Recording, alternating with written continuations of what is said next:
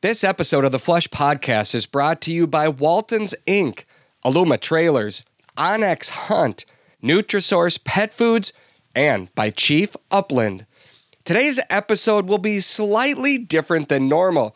Instead of interviewing a guest, I'll be digging into our emails and social media pages to answer questions and cover topics that you, the listener, have sent our way. If you're a bird hunter or just a hunter like me, or if you're a chef or really anybody that likes to make food, then you probably would be interested in products that are sold at Walton's. There are many places that you can buy products to process and prepare your meat. There are not a lot of places that you can buy those products and learn how to use them from experts. Walton's is that place. They have everything, and I mean everything, for your cooking and wild game processing needs. Plus, they have the experts on staff to help you learn how to use their products to get the best results. John Tremblay hosts their Meat Gistics podcast, live streams, and live chats, which are interactive learning tools for the meat processing community. If you have questions, John and his team have the answers, from sausage making to smoking, recipes to seasoning, and so much more. They've got you covered.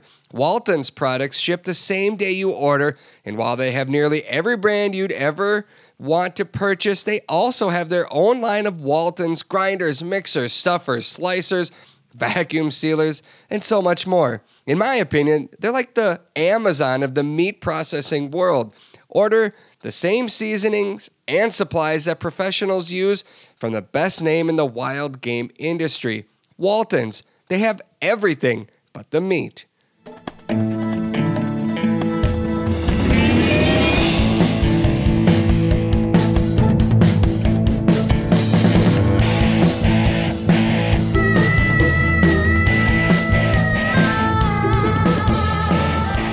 Welcome to another episode of the Flush Podcast. I'm Travis Frank. I'm your host. Brandon Morton, as always, produces this program.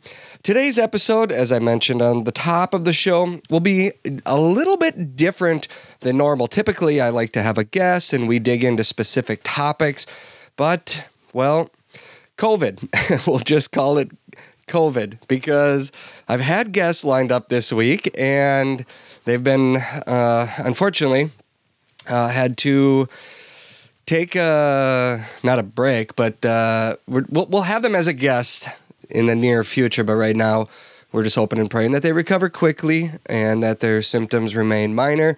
But they do have COVID. So I decided, rather than not put out an episode this week, I would answer a lot of your questions. We get a lot of feedback throughout the course of the year. I try to save a lot of the emails that come in.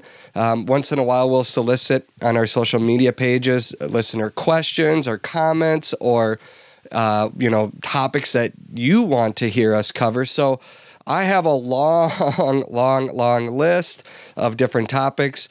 We'll see how many I get into before I lose my voice. I apologize that you're going to have to listen to me a lot more than normal today, but I'll do my best to entertain, hopefully educate a little bit. And as always, I'm not perfect.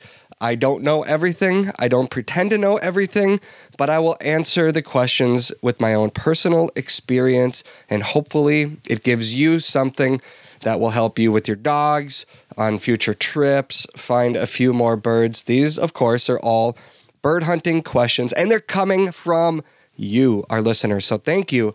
Thank you very much for, well, being a listener, following our TV shows, watching, and then interacting with us, because it makes us so much more fun to know that you care, that these are things that matter to you, and that we can all learn from each other and with each other. So I'm just going to go down the list here of questions, and I'll answer as best as I possibly can. First question, I love when I get these kind of questions.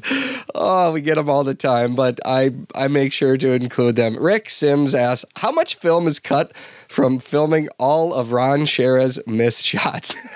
Oh, there's a lot. There is a lot. I'm just kidding. We all miss. Ron misses plenty. But he also hits a lot of birds. Ron's a pretty darn good shot. I give him a lot of grief because We're friends, and that's what friends do. But with that being said, on a typical show, when we're in the field producing, we're usually out there for 3 days, sometimes more, sometimes less. It really depends. And we'll come back with hours and hours, sometimes 6, 7, 8 hours of footage. We've been producing bird hunting television now for 15, 17 years. I'm not even sure. So a lot of our cameramen are pretty, they know what shots they want to get.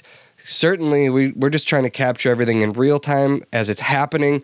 But they don't run the camera all day. If we're out in the field for 8, 9 hours, they're not coming back with 8, 9 hours of footage each day. They're turning the button on, and recording specific moments that they want to capture. A lot of our hunts, we come back with 6, 7, 8 hours of footage.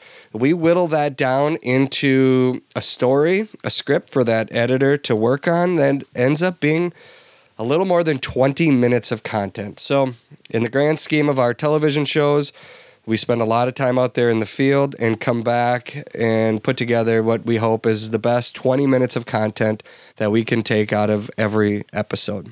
Thanks for the question, Rick. Hunter Meacham asks, the R3 movement, what type of hunting is the best to introduce a newbie? Upland, deer hunting, something in between. Do you bring someone young or old? What are the biggest barriers to entry? How do you keep them coming back and not have a one-hit wonder? As a person that got into hunting later in life via pheasant hunting, it's something that I think about often, and I'd love to hear you discuss. Well, there is no right or wrong way to introduce somebody to hunting.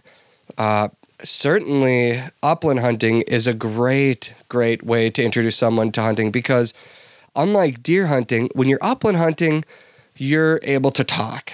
And a lot of people will say you shouldn't talk in the field. Some people don't care, but you can strategize together. You can all communicate while you're hunting throughout the day and try to explain what's happening, regardless of what you are hunting for, whether it's deer or turkey. There should be no age restriction on somebody that you would bring along with you into the field. That's my personal opinion. And I say that because I have 3 young kids, and they've been coming with me into the field since they were 3. I have also taken out adults that have never hunted before that are in their 30s and 40s. Truthfully, we've talked about this a lot on this show over the last year or two and however long we've been doing this, I personally believe the best way to help somebody fall in love with hunting, that want to do it again, is just to bring them with for the whole experience. I know a lot of people, they want to make sure it's a great hunt. They're going to have, a lot of birds. That doesn't necessarily guarantee success in that first-time hunter wanting to come back. Sometimes a failed hunt can be more successful. So I would say, the planning process, telling them, when are we going to go? Where are we going to go? Look at Onyx Maps together and say, here's where we're going to go and here's why. You want to get them thinking about the process, and then they see it, and then they experience it, and they fail and probably fail again and probably fail again. And that bird could get up 200 yards in front of them, and that's okay. And if they do get one, that's great too. We don't have just this, here's the recipe, do this, this, this, and this. And that's probably why we're where we are today with hunter numbers dropping around the country. Certainly, COVID has had an impact. There's more people in the field now. More people seem to be interested in going out, and that's great. So I just think the whole process, start to finish, include them in, invite them in, take them out there. If you are successful, then prepare that wild game together and, let them be a part of that too. And then when they taste it, there's something so rewarding about going out on an adventure and harvesting your own protein and cooking it up and enjoying it together. It's the whole thing. So include somebody new in the whole thing. If it's turkey hunting is great. You get to sit, you can sit in a blind with somebody right next to them and whisper in their ear and help them. And I've done that too. And it's a lot of fun. My kids and other adults, it's great. There's no bad way to introduce somebody to the field or hunting. Just teach them the respect for the animal, the proper way to do it, you know, to practice shooting, whether it's a bow and arrow, whether it's a shotgun, whether it's a rifle, practice with them and just let them be a sponge and take it all in. I hope that is information that's helpful. I just can't get over the importance of bringing people right alongside of you. And it might be for a season. And, you know, some people say, well, I want to have a huge effect. I want to have a big effect on a lot of people. One person at a time can have a huge effect. That person helps the next person, helps the next person. Think of it this way. If every one of us introduced just one new hunter to the field this season, next season, whatever it might be, we would double the amount of hunters in America in 1 year. We would double the amount in another year. So one has a big effect. Scott Widden asks, what bird dogs do you want to hunt over that you have never hunted with? Wow. To my answer to that, I don't know. I've hunted with a lot of different breeds, a lot of different bird dogs. I love them all. There's not one that I have hunted with that I would say, that's a terrible dog. I think a lot of dogs are really... as good as they are allowed to be. And when I say that, I mean, the opportunities that they're given really help to create a dog. And the amount of birds that they see and the time spent with their owners really help shape them. And I've hunted with a lot of great breeds, and I love that they're all different. So I guess my answer to that would be the next one. And I don't know what that one is yet. Let's see. Josh Kimenao asks, what is each Flush host idea for introducing a pup to the upland fields? What techniques do you use for control, monitoring, etc.? Well, since I'm the only Flush host here, I will just give you my personal opinion. And when it comes to dogs... boy, there's a lot of opinions out there. And I think that's why a lot of people can be intimidated by training their own dog. They're unsure. Can they do it? The answer to that is yes, you can. There are a lot of ways to do it, and a lot of ways work. And it's different for each person. But what I've learned is that I've been fortunate. I use, with my dog, I use the Huntsmith Silent Command Training System. And the reason I use that is because my bird dog training mentor, George Lyle, taught me it.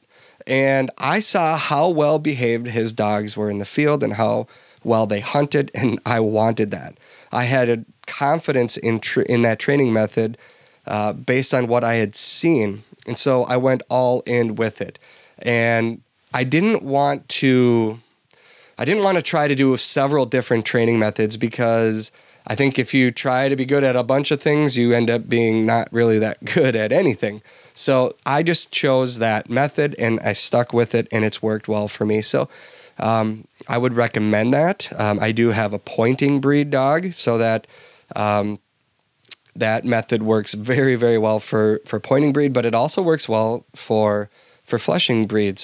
I have the Garmin GPS collar, and so that always stays on, and depending on where we're hunting and the type of terrain, that really dictates how far I'm going to let my dog Daisy run. I mean, if it's really short grass and big rolling country without a lot of cover and I can see her, I've got no problem letting her go 300-400 yards out. Sometimes I want her to stay within 30 yards. And so by the training method that I've used, the Huntsmith training method, essentially what I'm doing is I'm giving her a stop command through the GPS. And it's a process that we've learned from start to finish. It didn't start with the GPS collar. We worked our way up to that by creating point of contact. Now that point of contact tells her, you know, if I apply constant pressure, that's stop. And the pressure that I'm giving her is so light. I've put it on myself. And there are many times when I put that collar on and I've hit the button and I'm like, I just don't feel it. I put it on her and she's like, ooh, you know, she feels that. So it's a light pressure. She stops. Tap, tap again on the collar and she could be 300 yards out. She feels that tap, tap. She turns. She knows that we are to hunt together. Let's go together. And tap, tap, tap, tap, tap. She's to come all the way back. Not stop 50 feet in front of me, all the way back.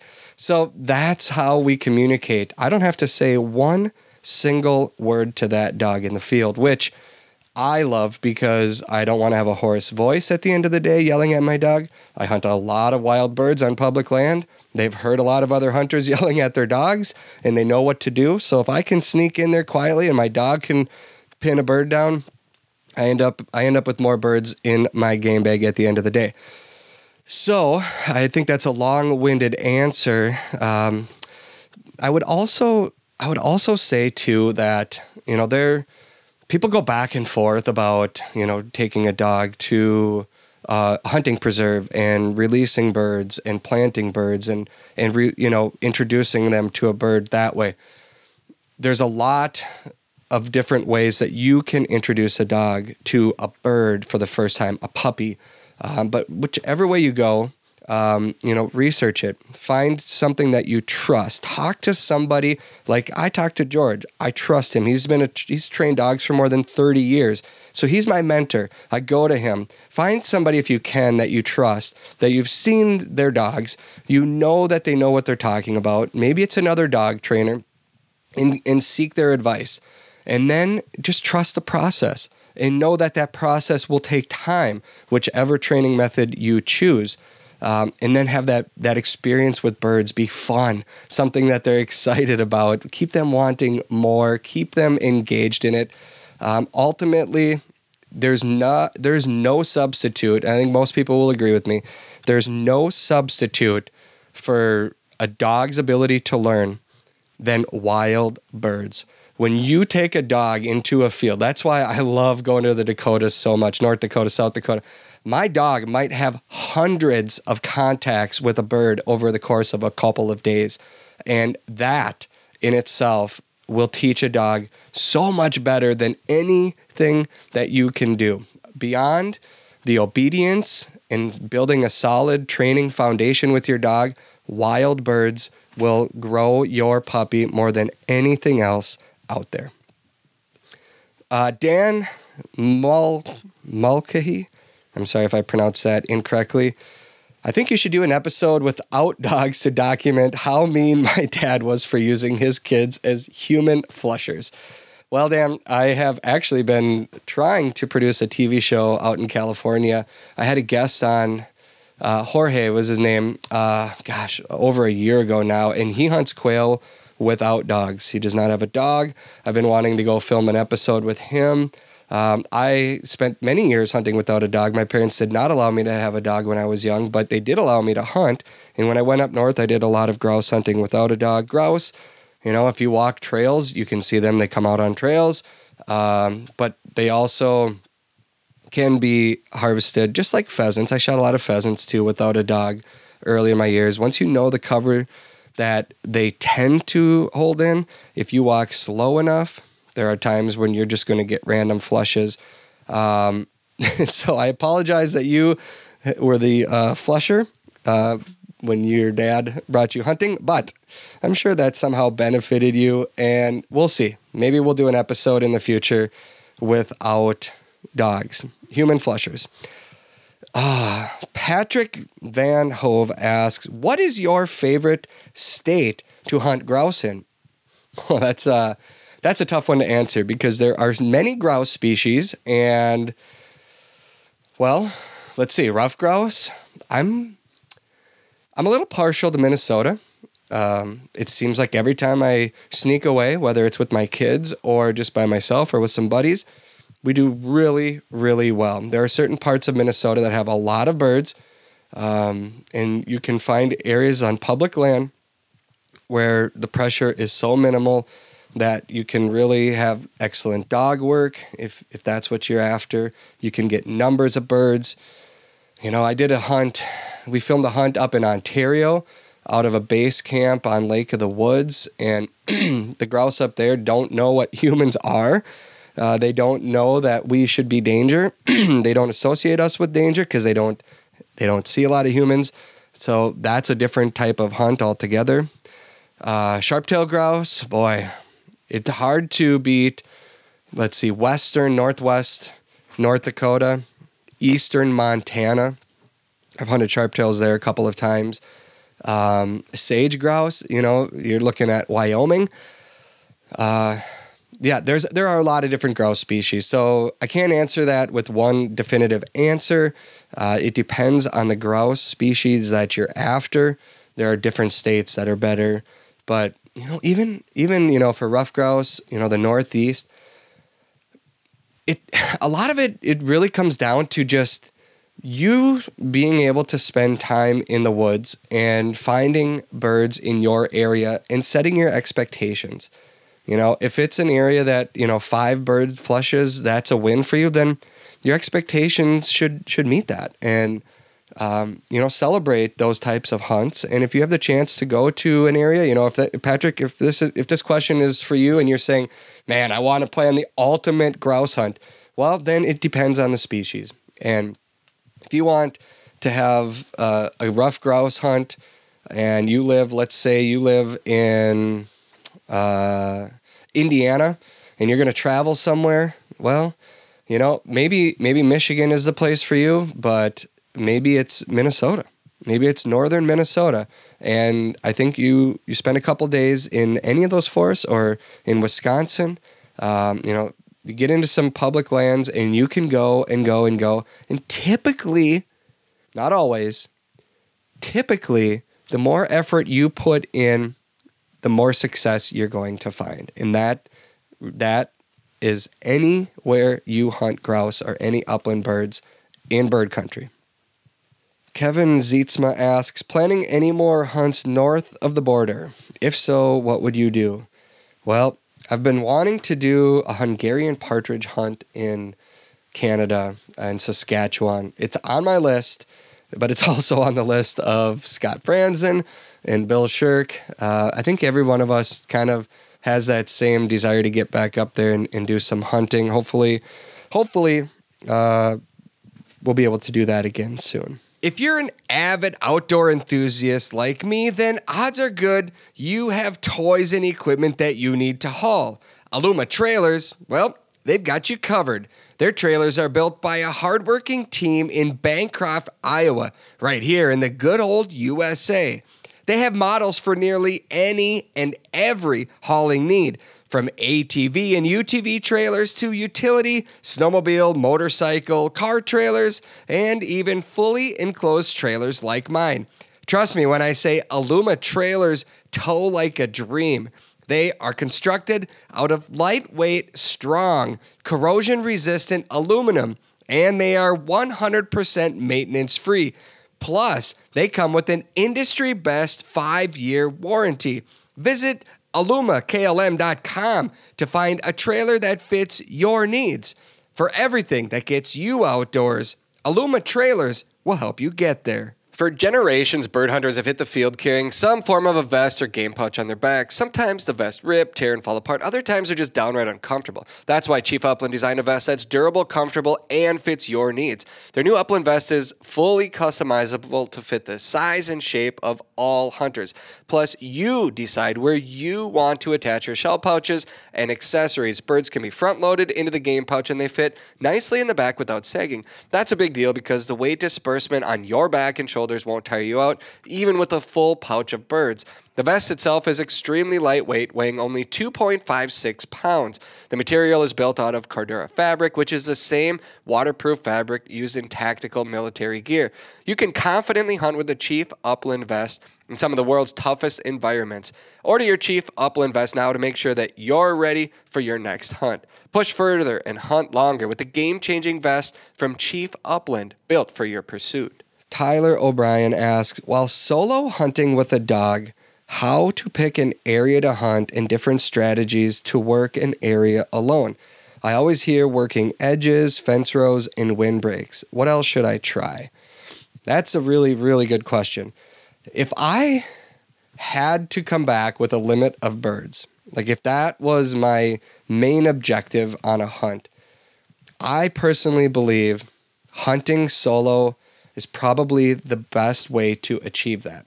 If you have your dog and you know, you've done all the training and you go out there, a solo hunt allows you to just work slow. There's not an army. All the not footprints, but you know, the birds can feel that. You know, if you get in a line and guys are talking, they're yelling at dogs, you know, a lot of different commands are going on out there. A lot of birds are flushing wild. I find that a solo hunt allows you to just have that one-on-one with your dog, and you just slowly pick apart the cover and go back, loop around, try it again. And, you know, the fence rows are great, but they're not always the place to be. It depends on the time of day. It depends on the weather. Is it a sunny day? What are you hunting? Pheasants. If you're hunting pheasants on a sunny, beautiful day, you'd be amazed at how few birds are actually in the cover you're hunting and how many of them are in the stubble, in the corn stubble that does not look like much, but they're out in the middle of the field. So then timing becomes a big deal. I have a friend that if it's a sunny, nice day, it doesn't matter if it's 20 degrees outside, there's not much wind, it's sunny. He knows those birds are going to be out in the picked cornfield and they're not in the cover. He waits. He doesn't hunt until the last 2 hours of the day, the golden hour, when the birds come back to roost. He knows they're going to be back in the cover and he's not wasting his time, and therefore he is more successful. You know, edges are great. Food sources matter. Pheasants, their life revolves around food. All upland birds, really, cover and food. So typically when I'm hunting solo, I love to do it, by the way. Doesn't happen that often for me, but when I do get out there, I love it. And I'm looking for places that a lot of people probably would not want to go. That's where the birds typically go. They know the cover that gets overlooked. It's maybe a mile away. It takes a long time to get there. I try to approach those in directions that most hunters, you know, especially on public land, I try to approach those places in a direction that most hunters would not want to take. And it changes throughout the year too. You know, when we get cold weather and, you know, cattails come into play, well, there could be islands of cattails that nobody walked through all year because you couldn't get to them. Well, now you got ice. Now you can walk out there. So strategically planning where you're going to go, looking at properties, driving around, watching what the birds are doing. Where do they fly into? Sometimes you get out to a spot an hour before you can legally hunt it and just watch and see what the birds are doing. And you'll learn really quickly where they are and where they are not. So my strategy when I hunt solo is to hunt quietly, follow my dog, lead my dog towards areas that I think look thick, nasty, ridiculous, you know, and it changes throughout the time of the day and the weather and where those birds are on a nasty, cold, snowy day is different than where they might be on a beautiful, calm, sunny day in December. January, depending on what, you know, where you're hunting right now. So I find the success rate for people that hunt solo for variety of different birds seems to go way up. Doesn't always lead to success. Sometimes, you know, you get 5 dogs out there with 3 guys, and if you guys are all really, guys or gals, I should say, if you're all dialed in and you guys can hunt well together, you know, sometimes the birds don't stand a chance there either. Let's see. Oh, this is a good one. Jack McLaurin asks, I'd like to hear you talk about hunting with non-traditional dogs and dog breeds. Turns out my girlfriend's corgi makes one heck of a flushing bird dog. A good buddy's first bird dog was a rescued heeler mix, and there are plenty of kids out there hunting over the family farm dog. I'd love to hear your experiences with mixed breeds, non-traditional breeds, hunting with rescue dogs, whatever. Plus, advice for people forced to hunt and train these dogs would be great. Not all of us can afford a $1,000 puppy.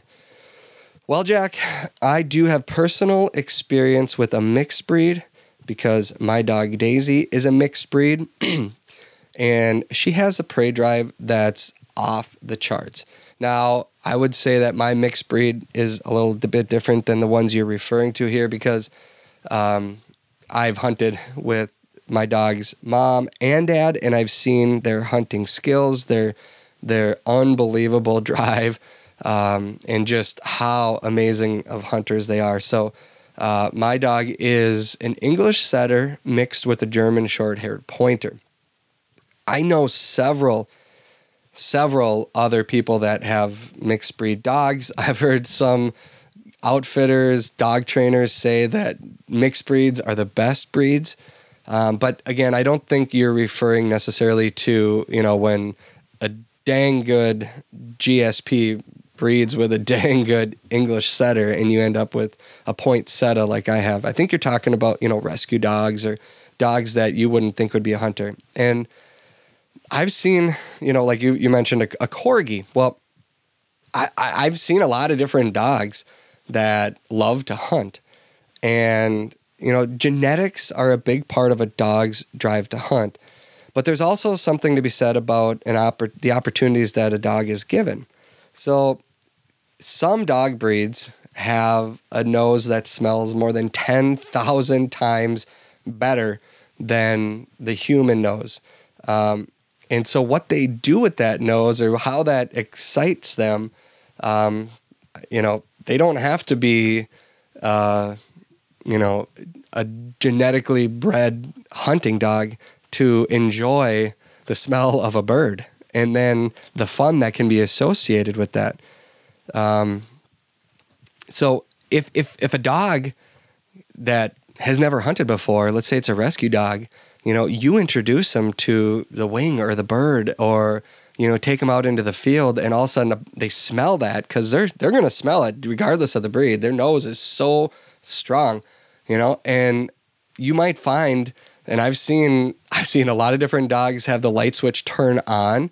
You talked about the heeler. I have a friend with the blue heeler that pheasant hunts, and that dog just goes crazy over pheasants. You know, people that get a dog that might be a little bit older, a lot of times they say, well, you can't teach an old dog new tricks. I think that is complete BS. I really do. And I say that because a lot of people that I trust have told me that. And a dog is a pack animal. They want to learn. They want to please. And you're able to teach a dog, I believe, at almost any point of their life. So there's no point that's too late to introduce them to something. There's no point that's too late to teach them obedience. And if they have fun flushing a bird, watching you shoot it, and then knowing it goes down, and then they put it in their mouth, and they might bring it back, and you can do that multiple times, and all of a sudden... You know, they say, dang, they're a hunting dog. And they may be a breed that was not bred to go hunting, but they love it.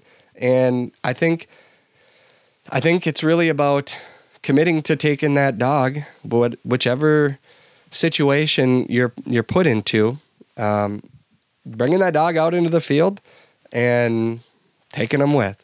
I don't think there's any harm in it. Some dogs are bred, the genetics tell them to point. Others might just have fun running around in the brush, and all of a sudden they smell something, and they run towards it, and then the bird flushes. You shoot it, it goes down. They see that, they run over to it, you know, and you might end up with a flusher that you didn't think you would ever be able to hunt with. I know my father, he grew up on a farm, and he called it a mutt. It was a mixed breed. He didn't know which breed it was, but that dog went everywhere with him. When he'd go rabbit and squirrel hunting, coon hunting, that dog became a hunting dog just by the experiences that he took that dog and gave that dog. So I think, you know, I don't know if I answered that question very well. You know, you said, do you have any experiences? Well, for instance, here, Dylan Waller. I hunted with Dylan up in the Colorado mountains this fall. And Dylan had a beautiful GSP young dog, 2-year-old, and that dog was so well trained. And they also had another rescue dog that was a German short hair pointer that did not have the genetical makeup of a prime hunting specimen, but he just kept working with that dog. And I think he said it was 5 years old or maybe 6 years old. And so it was a little bit older dog, but he said there were some days this year where that dog just surprised the heck out of him. You know, he's kind of a doofus sometimes, is in his words, but also just became, you know, a really good hunter that, you know, he didn't expect. He was, you know, he called it a dog of questionable breeding, but that dog led us up on the mountains, covered so much territory out there, and I trusted the nose on that dog, just like I think we can trust the nose on pretty much all dogs out there. Again, 10,000 times better than the human scent or the human nose. That's incredible. You know, most dogs aren't perfect, but neither are you and I. All right, Jamie Wallace says, I'm a brand newbie, 58-year young female hunter in Washington State, teaching myself through podcasts and YouTube. I've loved learning about habitat, structure, wind, veterinary dog equipment. Riley and Chucker hunting has me crazed. I think Riley must be her dog, and Chucker hunting has her crazed. I would love to know more about Washington, Idaho, Oregon, where birds can be slim pickings, as well as how to get connected or involved in volunteering. Thank you. Well, Jamie, I think we all would like to know more about where the birds are, and that applies to any part of the country that we live in, including Washington, Idaho, and Oregon. And first off, congrats to you for jumping in and climbing those mountains. Chucker hunting is so much fun. It's so rewarding. It's just one of those experiences that, you know, if for somebody on the eastern half of the United States, just to do it once, you know, to experience it one time is worth it. I've done it multiple times, and I can't wait to get back up into the mountains and follow a bird dog. As it pertains to getting involved, so we have birds really all over the country, whether it's quail in the south or woodcock or, you know, rough grouse in the northeast or pheasants or quail in the west, or chucker, or ptarmigan. There are birds all over the country, and populations go up and down. There are a lot of groups: Pheasants Forever, Quail Forever. You know, in your neck of the woods out west, you know, there's organizations that really care about the chucker. You know, and so regardless of where you live, a quick Google search will get you information about local organizations. And sometimes it can be intimidating because you see this organization, there's hundreds of people or, you know, dozens of people, whatever it might be. Sometimes it's just connecting with one of them. People that are involved in conservation organizations care about the land, they care about the birds, and they probably care about dogs and other people. If they didn't, I don't think they would be a part of that organization. So reaching out to one of them and telling them your story, I think, will open a lot of doors. And then, like I mentioned earlier in this show, walking alongside somebody is so, so impactful. So, you know, whether it's social media or a lot of chapters, you know, like let's just take Pheasants Forever, for instance. You can go on pheasantsforever.org. You can search chapters, find one in your area. There's going to be a contact name for the whoever's the president of that chapter. You can reach out to them. Somebody that's a president of a chapter cares, and they're going to listen to you, and they're going to give you advice. And that pertains to all the organizations, conservation organizations across America. And I think it will really, really benefit you or anybody else to just reach out, say hello, share your story. Charlene Lambert asks or says, love your podcast. A lot of exclamation points. Thank you, Charlene. Running multiple dogs. I know it's a hot button topic. I didn't see many woodcock in the Northeast this year. That's definitely concerning. I personally would love to hear from folks who run flushers on grouse. Had my first grouse season this year, and now I'm hooked. Want to learn everything.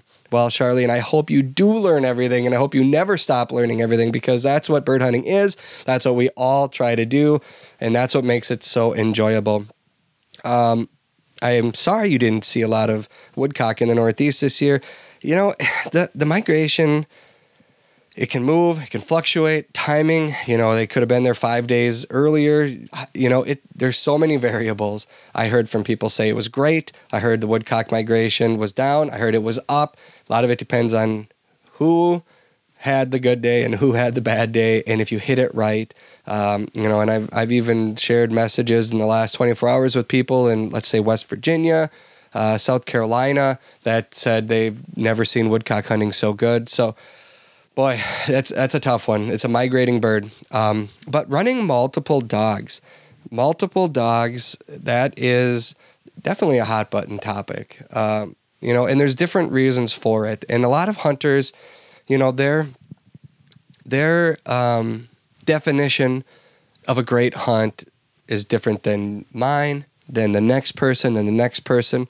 There are people out there that will only hunt their dogs without any other dogs. They don't hunt with any other people. Their dogs are well trained. They know what to do. The dog does not have to worry about someone else's dog going in for the flush. You know, for instance, my personal story, my dog, she's a pointer. Well, you know, I hunt with a lot of people, and I'm always hunting with their dogs. That's part of my job. I'm not going to be able to get away from that, but I also want to be able to hunt with my dog when I'm out, when I can. So, unfortunately, you know, she's still a puppy, and there are times this season where my dog was on beautiful points, and I went to go walk in there and flush that bird up, and someone's dog ran in and flushed it instead, and now my dog thinks, oh, that's what I'm supposed to do. I'm a flusher. So, that meant a lot more work for me this year to untrain that from my dog's vocabulary, or maybe not vocabulary, but I had a flushing pointer for a little bit. And there were some people that called me out online that said, you're going to ruin your dog. And I said, I might. And that would be terrible. But I do want to train with my dog. I do want to hunt with my dog. And if my only goal was to have the best dog in the world, then I probably should not have let her hunt with anybody else's dog this year. But I learned, and my dog is still learning, and I still believe that she's going to come out of it and be a great bird hunter. I've seen it in there. We're working together. So, not really answering your question. However, I think everybody needs to ask themselves what they consider a successful hunt. What do they want out of the hunt? Do you want to enjoy time with friends, watch a variety of dogs? You know, then you might be okay with having other dogs in the field at the same time. If your goal is the picture perfect point and you only take the shot if you flushed the birds off of a picture perfect point, that's great too. That's, again, it's up to everybody. One thing that I would suggest, you know, a lot of people that hunt, maybe they hunt with strangers, other dogs. Before the hunt begins, set expectations. Say, hey, here's where my dog's at. All right. She's still learning. She points 90% of the time. Every once in a while, she makes a mistake. She goes in, busts up a covey or flushes a bird up before I get there. If you're okay with it, if you have the ability to stop your dog when you see mine go on point, I would appreciate that, because I want you to go in and myself to go in and flush the bird, not another dog, because I don't want to teach her that right now. There will be a time in your dog's life, you know, I know a lot of guys that run flushers with their pointers. Once they get to that point where their dog is rock solid, will not break, knows its job, and does it every time, then you can introduce that flusher into it, and you can have one heck of an awesome team. But I think it comes down to, where are you at with your dog? What are you comfortable with?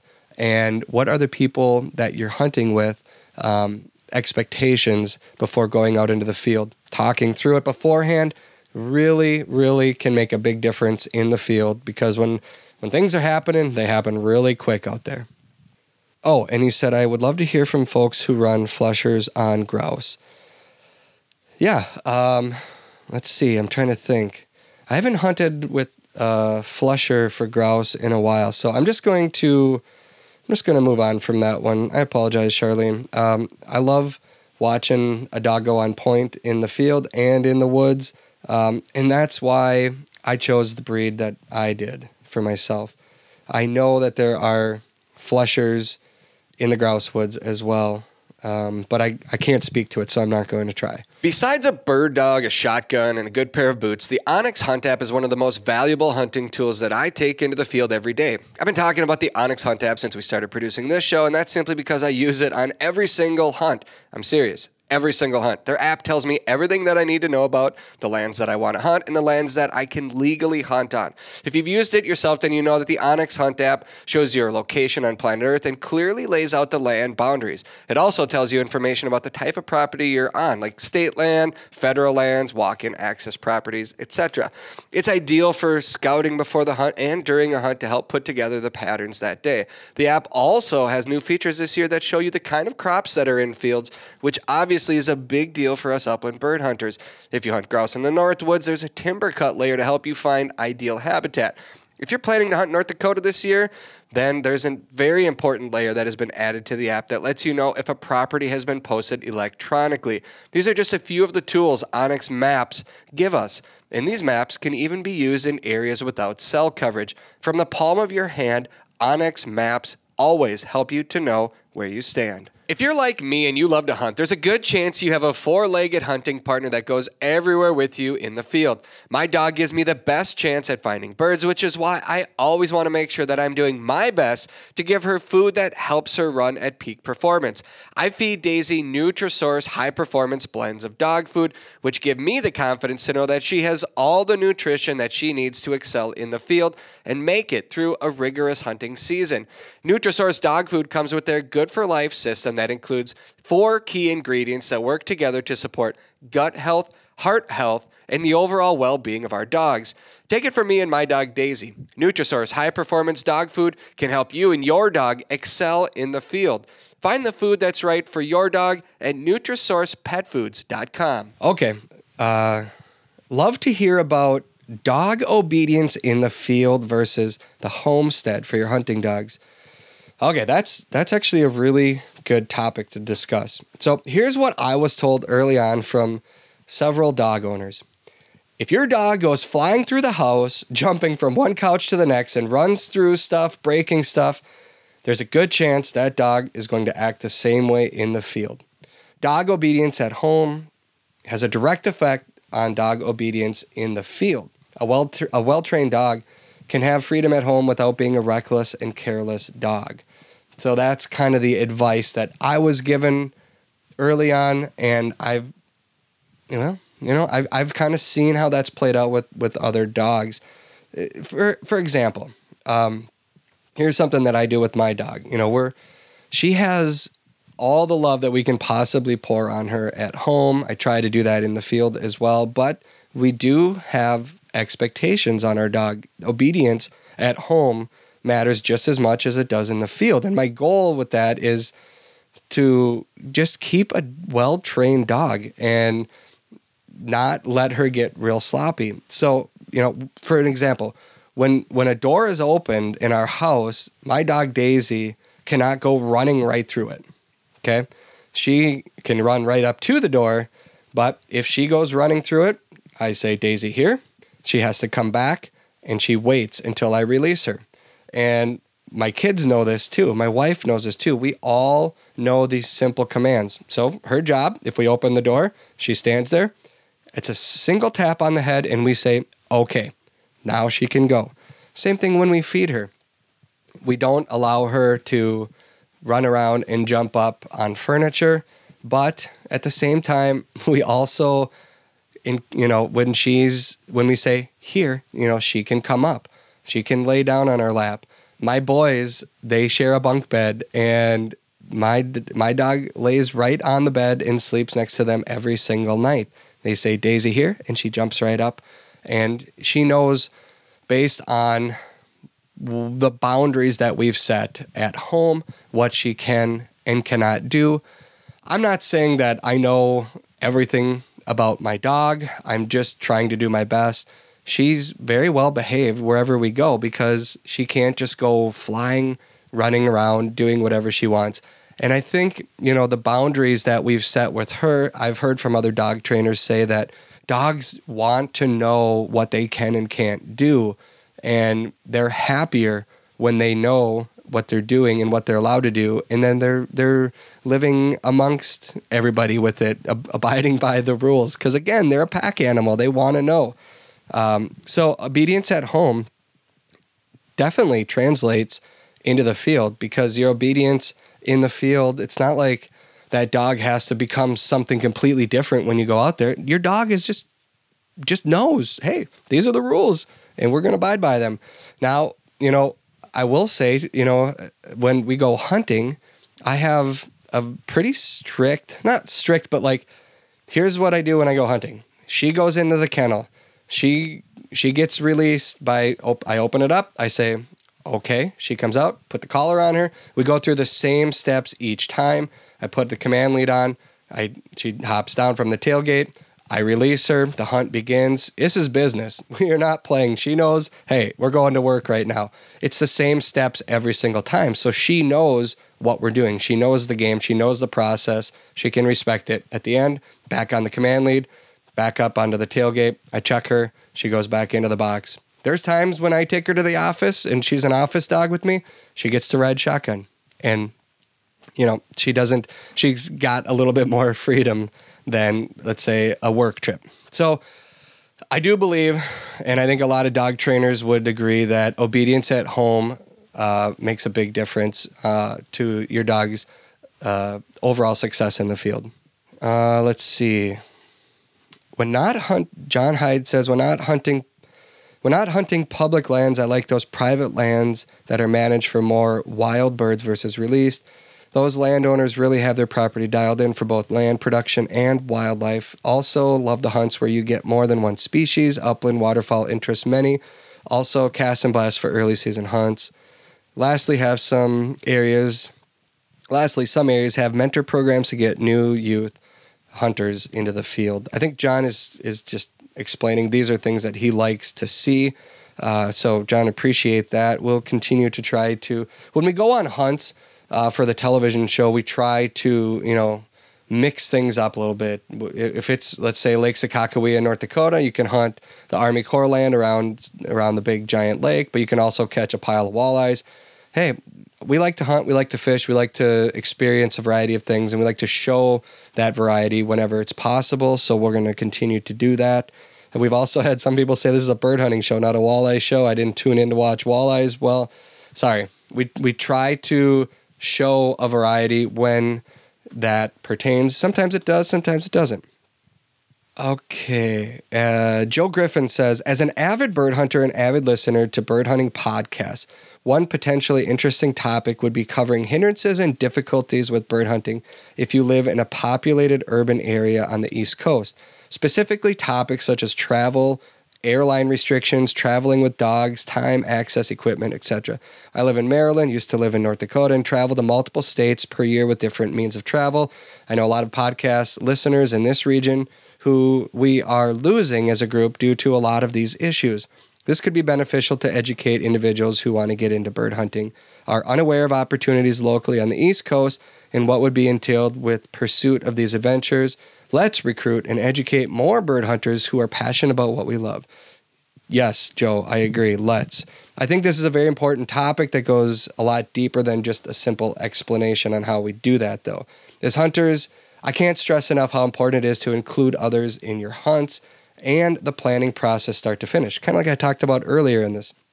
It's one thing to invite someone on a hunt and do the work for them by just picking them up and taking them with you in the field. It's another to include them on the entire planning process. I think this pertains to bird hunting on the East Coast, West Coast, and every other part of the country too. Yeah, there are many people that are blessed to live in bird country that can walk out their back door and hunt, but the majority of Americans, the majority of us, live where birds are scarce, and we all need to travel. I personally don't live in amazing bird country. I do have access to wild pheasants within 5 to 10 minutes of my house, but there aren't many. So I try to set my expectations accordingly. And when I bring another hunter along, I try to set their expectations too. We still go through the planning process together, and I still try to teach them. My goal is always to make them a self-sufficient hunter and give them an experience that will make them want to come back. If we do get to travel to better bird country, well, then there's even more planning and time to be committed to that. And I try to factor that in with them. For someone looking to get engaged, there are many bird hunting groups online, kind of like I talked about earlier with the previous question. Pheasants Forever, Quail Forever chapters around the country, other groups, conservation groups around. I have to imagine every state has some. And again, a quick Google search will lead you to find somebody in your area. And again, my advice would be to try and find one or two people that you can learn from to hunt with and spend a season or two walking alongside. You'll learn a lot just by joining an experienced hunter, and that can set you and others up for a lifetime of success. Ultimately, I really do think we live in a world dominated by family and work commitments, and long-distance travel can be required to find bird hunting success, but one well-planned hunt with a lot of travel can really result in one of those hunts that you will remember forever. It's a lot of work sometimes. I get it, but it's worth it. It's worth the planning. I know people that are planning right now. We're in the late parts of January. Hunting season is over for, certain parts of the country. And I know several people that have been texting me even this week. Hey, I'm planning to go here and here next year and here. They're working through their plans right now, taking the time, looking to figure out who's going to go with them. And again, I know I mentioned this earlier and I repeat this a lot. If you just take one person with, if we all take one person, we double the amount of hunters in 1 year. It really can grow that quickly. So it doesn't have to be about taking a lot of people to help them. It just requires a little bit of extra time to bring somebody with through the whole process. Ethan Schmidt asks, if you had one gun to upland hunt with for the whole season, what's your choice? Well, I'm fortunate that I have options and I can switch depending on the birds that I'm hunting or different scenarios, different times of the year. But if I had to choose just one gun for the whole season and I had to use that to hunt for all the different birds that I like to hunt, then I'd probably go with the 16 gauge. That gun, that gauge is kind of fallen into a sweet spot for me, and I know a lot of other hunters too. I can confidently take down a pheasant, yet I can also hit quail. I have a Franke Instinct 16 gauge, and I just love it. The sub gauge loads that Federal makes right now really gives me a lot of confidence to take birds down at incredible distances. I will say, if I'm stuck with one gun for a whole season, a lot of emphasis goes to the chokes that I'm using in that gun. They make a big difference. So, for instance, if I'm quail hunting and I might be shooting 7, 8, or even 9 shot, well, I want a bigger pattern because I'm anticipating covey flushes, the covey's holding tighter, and, I want a wider pattern. So my choke should change for that scenario. And it will be different if I'm hunting pheasants on public land in December in North Dakota. They've been hunted. They know the game. And they're likely going to flush at a further distance. So I want a tighter pattern. And my shot is going to be different there too. I'm probably shooting a 4 or a 5 shot. So the chokes matter for any shotgun in every scenario that you're going to be hunting. It's hard to go against a 12 gauge. It does everything. 20 gauge too. I know people that are shooting 28 gauges at pheasants in December. But I think for me personally, since you asked, I would say if I got stuck with just one gun, it would be the 16 gauge. It's just an all around sweet gun in the ammo, the loads that are made, the Prairie Storms, the different shells that we have access to right now are really, really lethal. Brett Bowser asks, have you considered having a conservation officer on the show? Yes, I actually am looking for a conservation officer to join me as a guest. I've been looking for the last couple weeks. If you know one, please send him or her my way. I'd love to chat and see if they'd be willing to share some of their stories from the field, because I'm pretty sure we'd all get a kick out of hearing some of the stories. So again, if you, any of you know a conservation officer, please send them my way. Oh, Dan Larson asks, what are the pros and cons to hunting solo? Well, I touched on that earlier. I'm not going to go too far in depth on that. I love hunting solo because I love watching my dog and working with my dog. She's still a puppy. We're able to quietly work through cover, get real close to birds that potentially would not have held as tight if there was a big army of us walking through. I'm a big fan of hunting solo. I don't get to do it all that often, but I love every chance that I get to do with it. It allows you to just wander. It allows your dog to really hunt and allows you to take paths that you may not have taken if there were other people with. So I think if you have the chance, take it. You know, maybe you don't have the best trained dog in the world, and you maybe would have had more success going with a buddy that's just got this rock star pointer or this amazing flusher that just hammers the cattails. Well, that's okay. Go on a solo hunt, because you'll learn more about yourself and your dog when you do. Max Watercott asks, what are some things that you would tell a first-time puppy owner or trainer that you wish you would have known before getting your first pup? Max, oh man, that's a hell of a good question.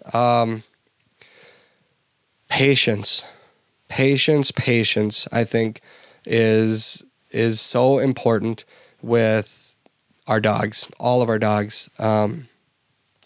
I think for me, the first time I got a dog, I was like, all right, we're going to work on training, and then we're going to go hunting, and she's going to be this amazing dog, and she's going to point, she's going to hold the birds, I'm going to flush them, she's going to retrieve them. I mean, it's just going to be perfect. This is what I've seen all these other dogs.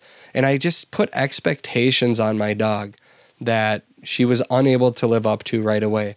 And I think really, you know, a first-time puppy owner and trainer, I was told this from a lot of people. It doesn't happen overnight.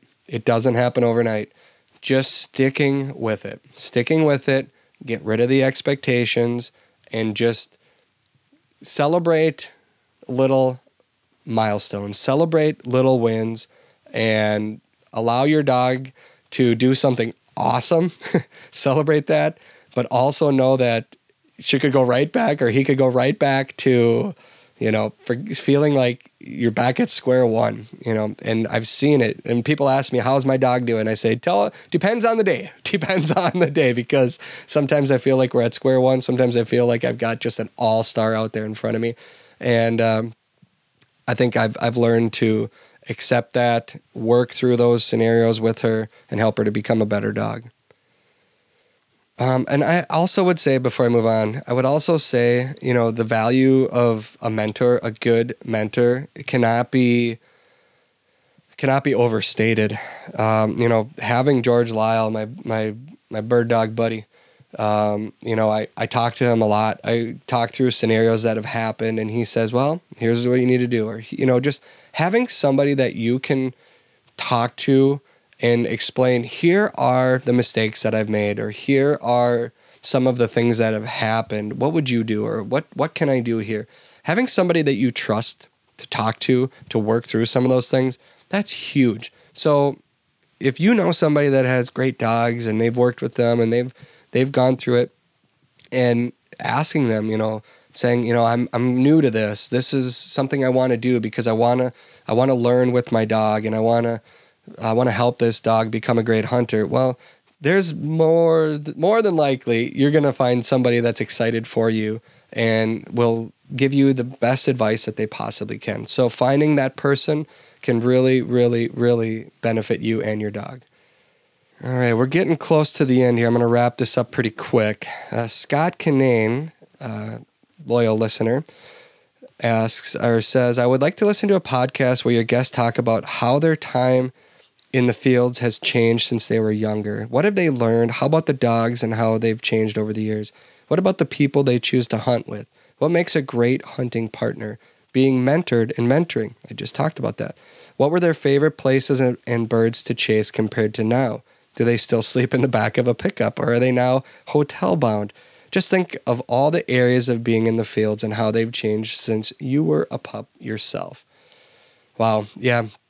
I think a lot of our guests over the years, and I hope guests to come, you know, we talk about stories of where they started. I know last week Brett Walton talked about growing up on the farm and a dairy farm, and they'd have, you know, just a short amount of time to be able to go hunt during the day, but the quail hunting back then was great, you know, and a dozen coveys and the 4 hours between having to milk cows, and, you know, just how the journey changes and the dogs that we've had, and what you believe is a great hunt today might be different than a great hunt tomorrow. And, you know, so I'm going to try to keep finding guests that are in all different phases of their hunting journey and hearing their stories, because I think we can all relate to it at some point. What I think is a successful hunt today is probably going to be different tomorrow.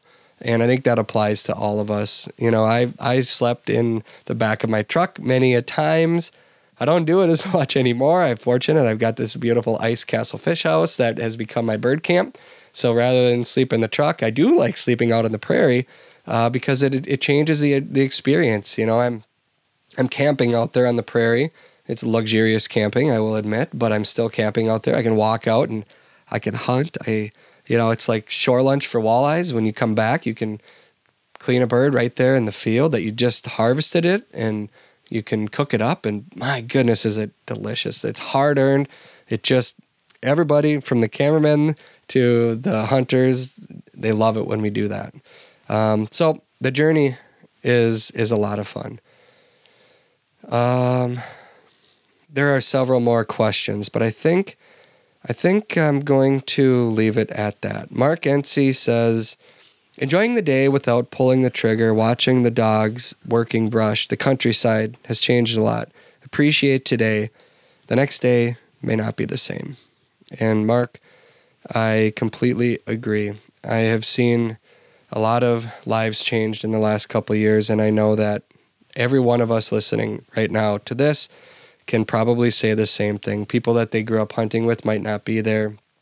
Opportunities that they once had may be gone. You know, that's why I talk about this all the time, but just to try to enjoy every opportunity that you get. You know, take your kids with, take your wife with, take your husband with, take your boyfriend or your girlfriend or somebody that's never hunted with, and give them that experience that you love so much, because it's just not guaranteed. It's not guaranteed tomorrow or the next day.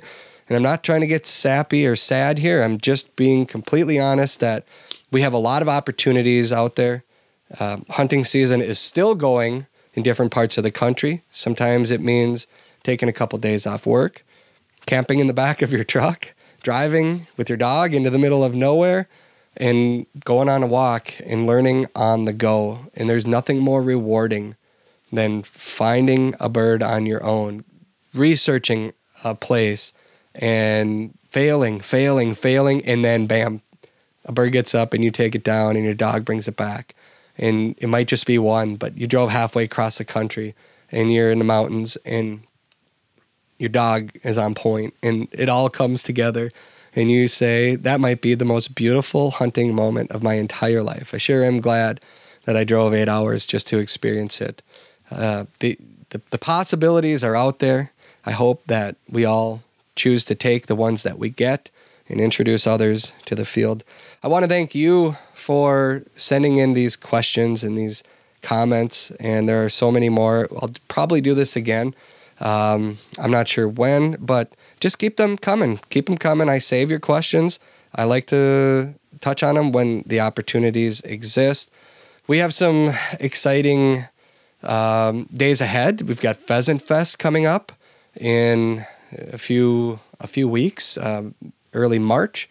You can go to pheasantfest.org to learn more about that. We're going to do, I believe, a panel podcast, a live podcast where we want you to join us. If you're going to be at Pheasant Fest. I'm working out the details right now with Pheasants Forever to figure out which room we will, conference room that we're going to have. We're going to pick a time. I'll let you know on this. If you happen to be at the show and want to join us, we'd love to meet you. We'd love to have you come up, ask questions. I'm thinking I'm going to have 3, 4, 5, I don't know, a handful of other hosts, podcasters that you might listen to, all in the bird hunting world. We'll all be there. So it'd be fun to get together, to have you there. More on that coming up soon. If you stream our shows, you're in luck.